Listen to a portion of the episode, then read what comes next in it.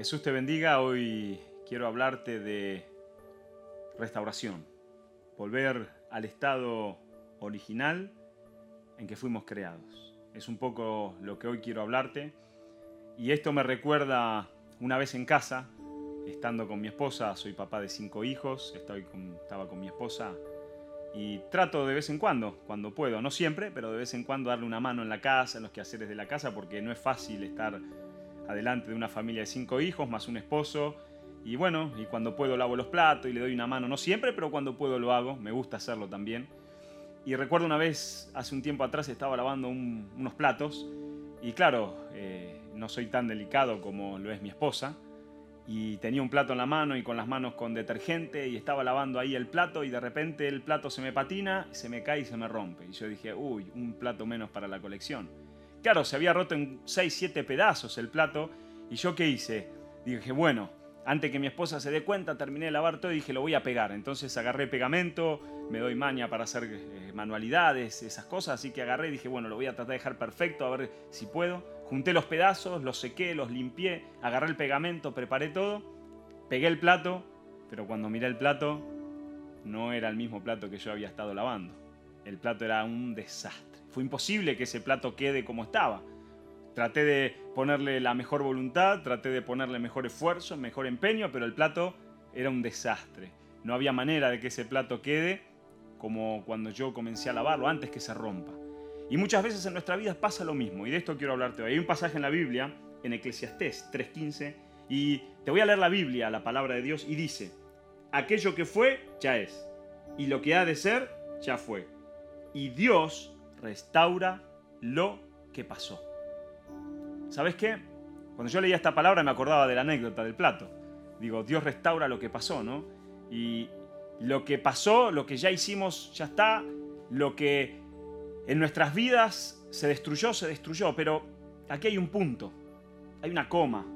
Y dice, pero pasa Dios y Él restaura.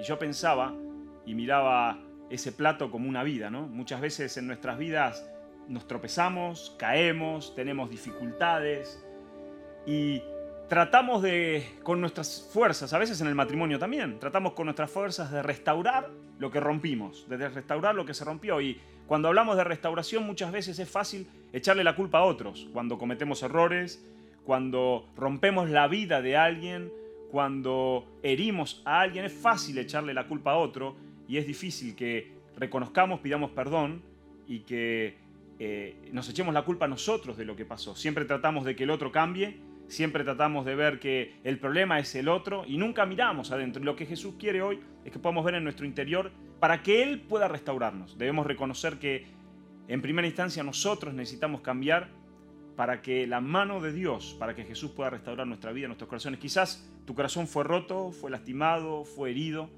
pero aquí está Jesús, diciéndote, mira, no mires para atrás, no mires el ahora, sino que conmigo mira el futuro porque yo puedo restaurarte.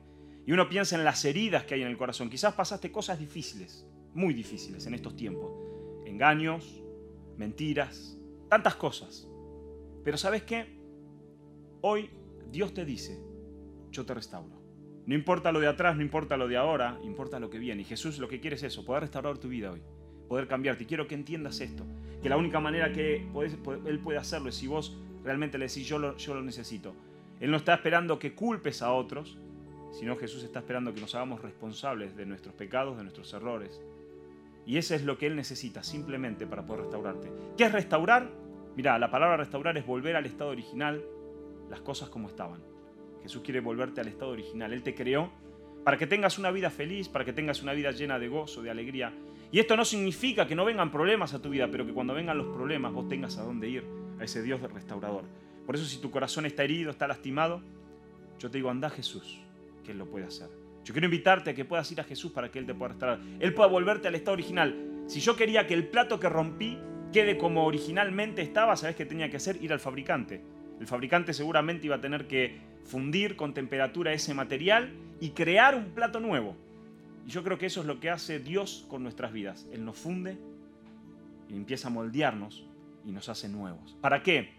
Para que no se vean esas quebraduras, para que no se vean esos desniveles, para que no se vea el pegamento, para que no se vean los parches en nuestras vidas, Jesús viene a nosotros y nos hace nuevos. Ese es el desafío que tengo para vos. Que puedas decirle, Jesús, realmente quizás mi vida no fue lo mejor. Quizás estás escuchando, leyendo, viendo, y que digas, mi vida no fue lo mejor, mi vida no fue lo que soñé, no fue lo que pensé, pero ahora sé que vos podés restaurarme, que no importa lo que hice, no importa el ahora, si yo realmente me arrepiento, y arrepentirse es dejar ¿sí? el pecado, arrepentirse es decir, no lo hago más, ya está, no quiero más la vieja vida, quiero una vida nueva, Jesús te restaura, no te emparcha, eso es lo mejor. Nosotros emparchamos, arreglamos, ¿eh? pero Jesús no.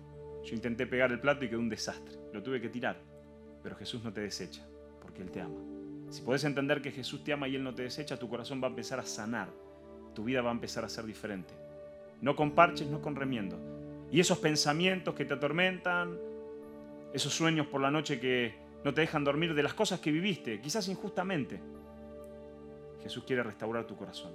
Pero es necesario que dejes el pecado, que dejes el odio, el rencor, la mentira, que dejes esas cosas de lado y puedas decirle, hoy Jesús, con vos quiero empezar una vida nueva. Jesús, hoy quiero realmente la restauración.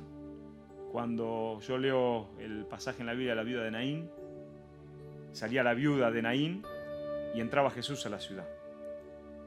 Esta viuda estaba destruida, su hijo estaba muerto. ¿Y saben qué pasó?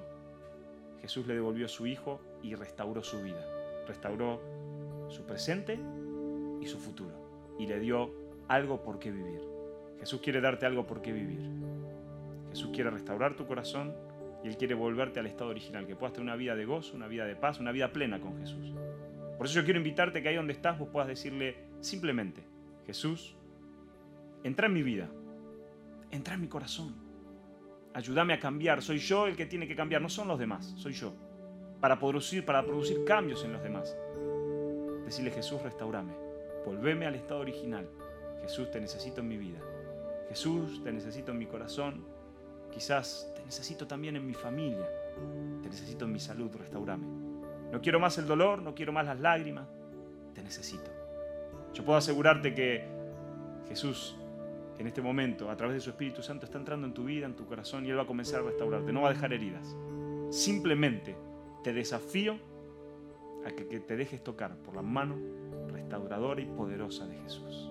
Dios te bendiga.